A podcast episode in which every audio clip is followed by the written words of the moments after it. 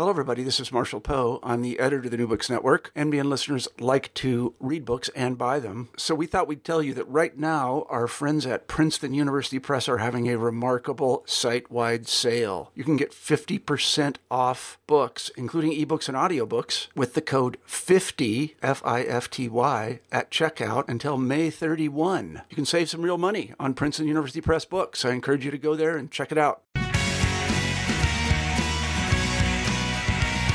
Welcome to the New Books in Political Science podcast. My name is Heath Brown, and today I'll be talk- talking to Alex Hertel Fernandez, who is the author of the super interesting new book, Politics at Work uh, How Companies Turn Their Workers into Lobbyists. The book is published by Oxford University Press.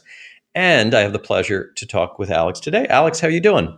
I'm doing well. Thanks so much for having me on, Heath. I'm a big fan of the podcast, and uh, so it's a pleasure to be here. Yeah, it's so nice to hear um, uh, a fan and, and to uh, get a fan uh, on with uh, uh a new and, and really, really interesting new book. Before we get to it, as we always do, why don't you just tell us a little bit about yourself and what your background is and where you are now? Sure. I'm a political scientist. I study the political economy of the United States with a particular emphasis on how businesses, labor unions, and wealthy donors shape politics and policy. And uh, my current position is that I'm an assistant professor of international and public affairs at Columbia University. Yeah, and uh, this book, um, I know I've been looking forward to reading for a while and and got uh, a lot out of it. Found it very interesting. It's interesting in part because your focus is a little different than what we expect. Um, we typically think of corporate political power expressed in things like campaign donations or high priced lobbyists. Your focus is a little different here. Um, what type of corporate power were you curious about at the start of this project? What was the um, so what's the wrinkle that that makes this project so interesting? So, companies, as you alluded to, play a major role in American politics. And in my research, I'm really interested in figuring out how they exercise influence and how effective that influence can be in changing elections and public policy. And what this book does is point out that companies in the United States are increasingly using their employees to change elections and public policy outcomes. So that could be talking to their employees about why they should support a particular candidate or encouraging employees to contact members of Congress to vote for a particular piece of legislation or to scuttle a bill that companies don't like. And the take home message from the book is really that if we want to understand how businesses are shaping American politics, we can't just look at traditional campaign contributions or K Street lobbyists. We have to think about the ways that companies are recruiting their employees to do a lot of this political work on their behalf. Now, the, the book has lots of um, really interesting descriptive um, work that we're going to talk about, but maybe you can give us just a couple of, of anecdotes that uh, illustrate uh, the, the kind of uh, activities you just described in, in general. Um, are there specific companies or specific uh, examples that, that might um, sort of shed some light on, on how this works? Sure. I think three nice examples come from Wynn Resorts, which is a big casino chain. If any of your listeners have been to Las Vegas, they'll probably recognize pretty well. Um, Menards, which is a big home improvement chain in the Midwest that uh, sells hardware and other home improvement equipment. And uh, UPS, um, which is, of course, the big uh, mailing company um, across the United States. So let's start with Wynn Resorts. So Wynn Resorts, around the 2012 election, sent out a voter guide to their employees that not only contained information about how employees could register to vote and turn out to vote, you know, things like deadlines for registering to vote or requirements for early voting. They also included a guide that had candidate descriptions. So Wynn Resorts went through and talked about what different candidates stood for, and then candidate endorsements. They pointed out the candidates that would be good for the casino and gaming industry at both the state level, so in state legislative races, but also for the federal government too. People who are running for Congress and even the presidency. And when he was asked about this, the CEO at the time explained that it was an important uh, objective for him to tell employees how they should be voting um, because it was important for furthering the aims of their business and of the gaming industry as a whole. So that's one example where companies are trying to get workers to support specific candidates for elected office.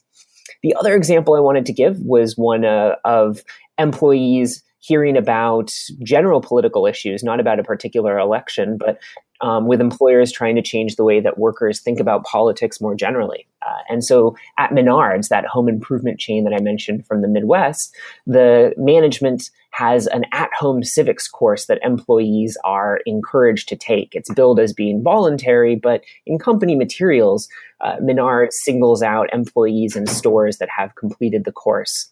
And this course includes a variety of topics about how Menards is structured, but also more political and economic uh, subjects like regulations and taxes and social welfare benefits and how these sorts of programs hurt the American economy and how if workers at Menards want to maintain a competitive environment, then they should vote for candidates and support policies that free uh, free companies from these sorts of excesses uh, uh, of regulation and taxes. So that isn't tied to any particular election, but rather it's it's aimed at changing the ways that workers think about politics more generally.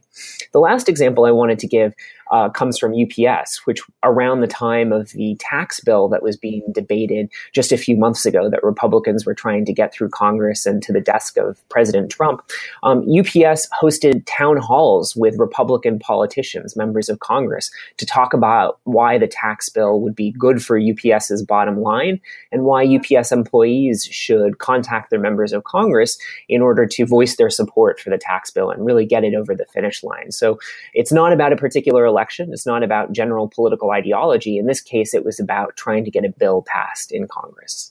Now, you you approach this this subject, and I think these are examples that, um, for most people, would would take them um, by surprise. Um, but you study this as a social scientist, and and you know when I when I have heard you talk about this, I, I've often thought, yeah, how could you study this when when these companies surely didn't allow you to come in and directly survey their their activities or survey their employees.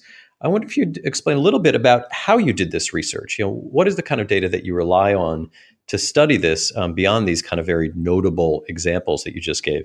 Yeah, it was a tricky uh, tricky set of, of challenges that I had to overcome. And I think you put your finger on it in that there's no one data source that I could turn to that would allow me to answer the question of how common employer recruitment of workers is and the sort of effect that it has on American politics. I had to triangulate between uh, several different data sources. So I commissioned a series of nationally representative surveys of workers to ask American employees, you know, have you received messages from your employers? If so, what did those messages look like? Did they have any effect on your political behavior or your political attitudes? And those surveys are important for getting a sense of what this looks like from the macro level.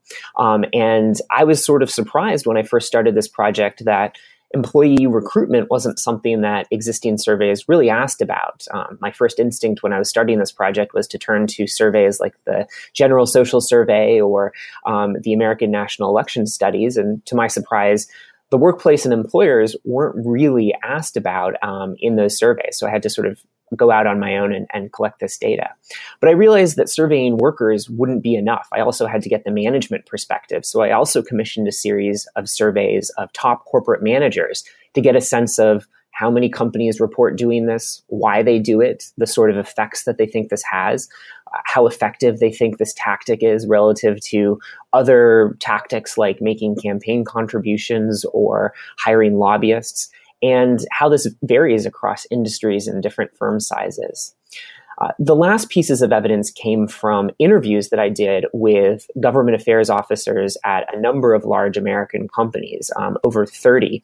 And I conducted in depth, mostly telephone interviews, but in some cases in person interviews with these officers to get a sense of really why they thought that mobilization was an effective use of their corporate resources and, you know, having them walk me through cases where this worked and just as importantly, where it didn't work. And if it, this wasn't something that their company was doing, um, these interviews also allowed me to get a sense of why they thought that they shouldn't be engaging their employees into politics. So these different data sources surveys of managers, of workers, and interviews together form the backbone of the evidence I use in the book.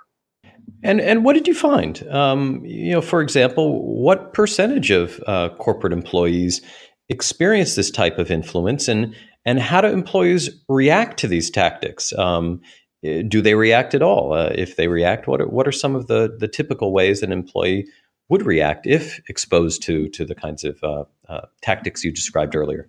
So the top line finding from the book is that about one in four American employees have been contacted about politics by their top managers and their supervisors. And in the surveys of managers, about half of all of those managers said that their organizations did something to recruit their employees into politics.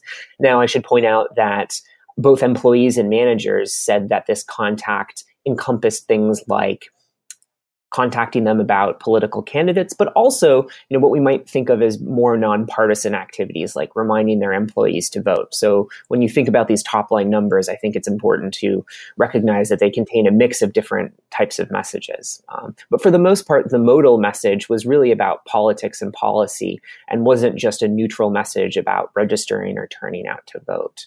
So, of course, the, the next question is, did this have any effect? You know, did employees change their political behaviors and attitudes? And in the book, I try and answer this question in a variety of different ways. One straightforward way is to just simply ask workers, you know, did the message that you received from your employer, did it have any effect on you? Um, and about half of all workers who were contacted by their employers said that yes, you know, the message persuaded me that I should go out and vote for a company's favored candidate, or that I should go out and vote at all, or that I should contact a member of Congress about a piece of legislation. Um, of course, there are problems with this sort of question because not all workers might remember receiving a message from their employers, and even if they remember receiving a message, they may not remember that they were affected by that message. So, in other parts of the book, I compare workers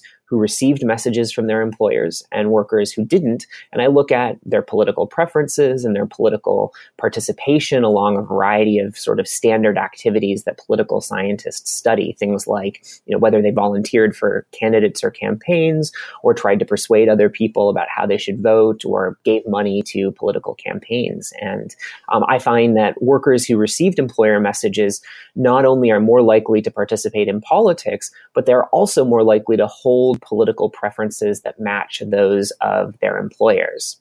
A final way that I try and pin down the effect of employer messages is to ask managers themselves, you know, are these effective strategies? Do they shape politics and policy? And on the survey of managers that I did, I asked managers to rank from least effective to most effective, the different strategies that their company used to change public policy. And I found that managers were about equally likely to rank lobbying and hiring, uh, or, uh, lobbying and hiring um, lobbyists as being as effective as recruiting their employees into politics. And they actually ranked recruiting their employees into politics as being more effective than making PAC contributions or participating in major business associations or even buying political ads.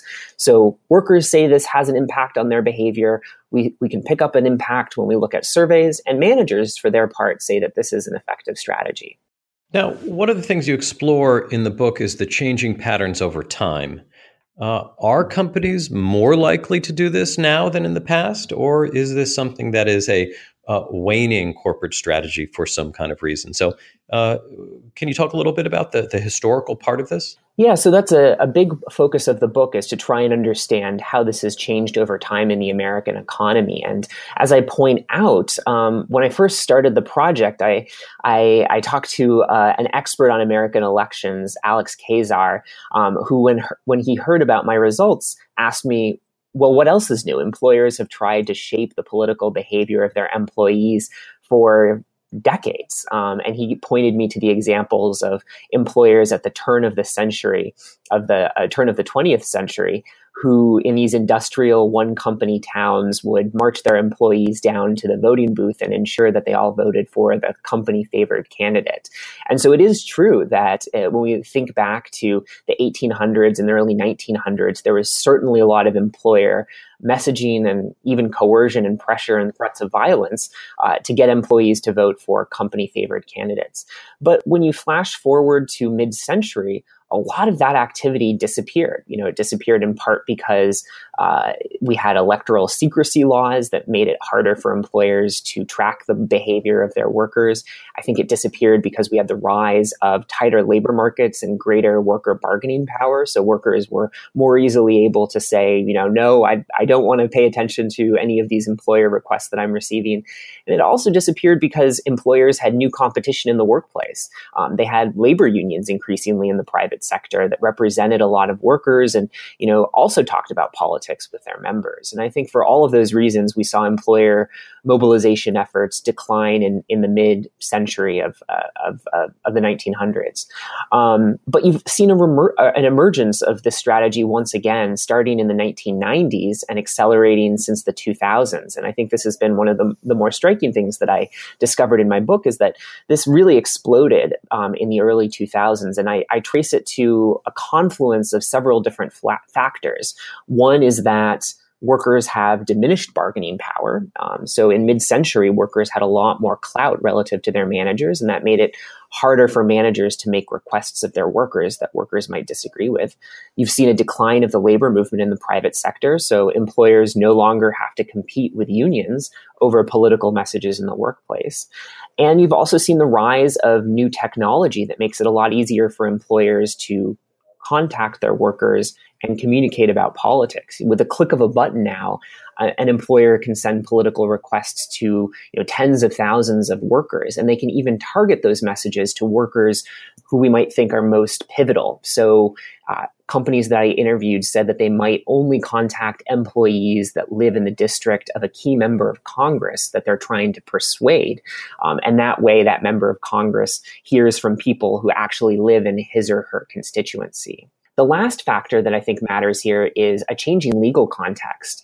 Um, as I discuss in the book, campaign finance and labor law has increasingly made it easier for employers to communicate with their workers about politics and in a way that um, leaves employers a lot of latitude. Um, there are very few restrictions in present day on what employers can communicate to their workers about politics. So you're telling me that the, these activities are, by and large, uh, legal, um, and the, their legality is, is, only increasing over time. That doesn't really say whether this is a good or a bad thing. Um, maybe we can talk uh, sort of tor- towards uh, the conclusion of our conversation about whether whether this is good or bad. I mean, is is mobilization of workers simply a good thing, regardless of who is doing the mobilization, or are there reasons for us to worry about what you found in the book? Yeah, that's a great question and one that I try and tackle in the conclusion of the book. You know, zooming out, I think political mobilization by um, other actors in society is generally something that we consider to be a good thing. We think it's a good thing when people are pulled into politics, they develop more political knowledge, they develop more political interest. And you know, certainly it's the case that political participation rates in the United States when it comes to things like voting and turnout is quite low in comparative context. Many of our peer advanced democracies have much higher voting rates, for instance, than the United States. And we also have a very class skewed um, system of, of turnout with uh, lower income and lower educated uh, Americans much less likely to be registered to vote and to participate in elections. And so we might think that, you know, employers helping employees to get to the polls and to get interested in politics is a good thing. On the other hand, in the book, I explain that the relationship between employers and employees is different from other sorts of relationships in society. So when an employer sends a political request to their workers, it's different than when, say, political party communicates with a potential voter or when a civic organization connects to a potential voter because employers ultimately control the economic livelihood of their workers. And as a result of labor law, you know, employers have a great deal of latitude in hiring and firing, rewarding or punishing workers, even for their political views and speech. This might surprise some of your listeners, Heath, but the First Amendment in the United States doesn't give private sector workers any free speech rights or protections on the job. You know, there's no federal protection against being fired for your political views or actions in the private sector. And so that means that when employers make requests of their workers, some workers may feel as though they have to respond in order to keep their jobs. And this is something that I find in the survey results in my book that workers who are more fearful of losing their job are, are more likely to respond to their employers. And so that raises the concern to me that employer political mobilization may be inherently pressuring or coercive. And I think we need new legal limits in order to make workers feel safer about ignoring these requests, even if even if they're worried that their employer may, may punish them for that. Um, another reason I think we should be concerned about employer political recruitment is we're living in a time of immense political inequality. As some of the other guests on this podcast have noted in their work, we're living in a time when the interests of wealthier Americans and businesses are far more likely to be represented in politics than those of lower income Americans, and employer mobilization affords businesses an additional tool for shaping policy and politics that other actors don't have. Now, uh, the, the book again is Politics at Work How Companies Turn Their Workers into, into Lobbyists. I wonder, in conclusion, if um, you could talk a little bit about um, and, and talk briefly about the extent to which this is uh, these are coordinated activities, and and maybe you might highlight the the other book project that I imagine is reaching conclusion that that might have something to say about uh, whether these are individual companies acting um, individually or whether they are uh, pooling these activities and, and, sharing ideas about how to effectively mobilize their employees. So um, maybe you could uh, talk a little bit about that, and, and we'll wrap up. That's a great question. And one of the things that stood out to me when I was retracing the reemergence of, uh, of employer mobilization was the central role of business associations, and especially a, a, group called the Business Industry Political Action Committee that sort of made the sales case to managers about why they should be engaging in employer mobilization, sort of emphasizing to them that this was legal, that this was effective and this was something that they could easily implement at their companies. Um, and it, part of that meant coordinating their efforts to elect particular candidates and to focus on particular bills. And so the business associations have played a big role in getting companies to mobilize their workers around specific candidates and pieces of policy at the state and the federal level. And that reflects a more general tendency that I'm writing about in a new book that will hopefully be coming out next year entitled State Capture How Big Businesses, Conservative Activists, and Wealthy Donors have reshaped the American states and the nation, where I talk about how new associations that have formed since the 1970s have brought together conservative activists with businesses to reshape policy across the states in a really coordinated way. It's that coordination that I think is is new and um, has big payoffs when we're looking at policy change at the state and the federal level. Yeah, well, you must come on uh, next year when the new book, uh, newer, newer book comes out. Until then, uh, the current book, Politics at Work How Companies Turn Their Workers into Lobbyists, is published by Oxford University Press. Alex, thank you so much for your time. My pleasure. Thanks for having me on.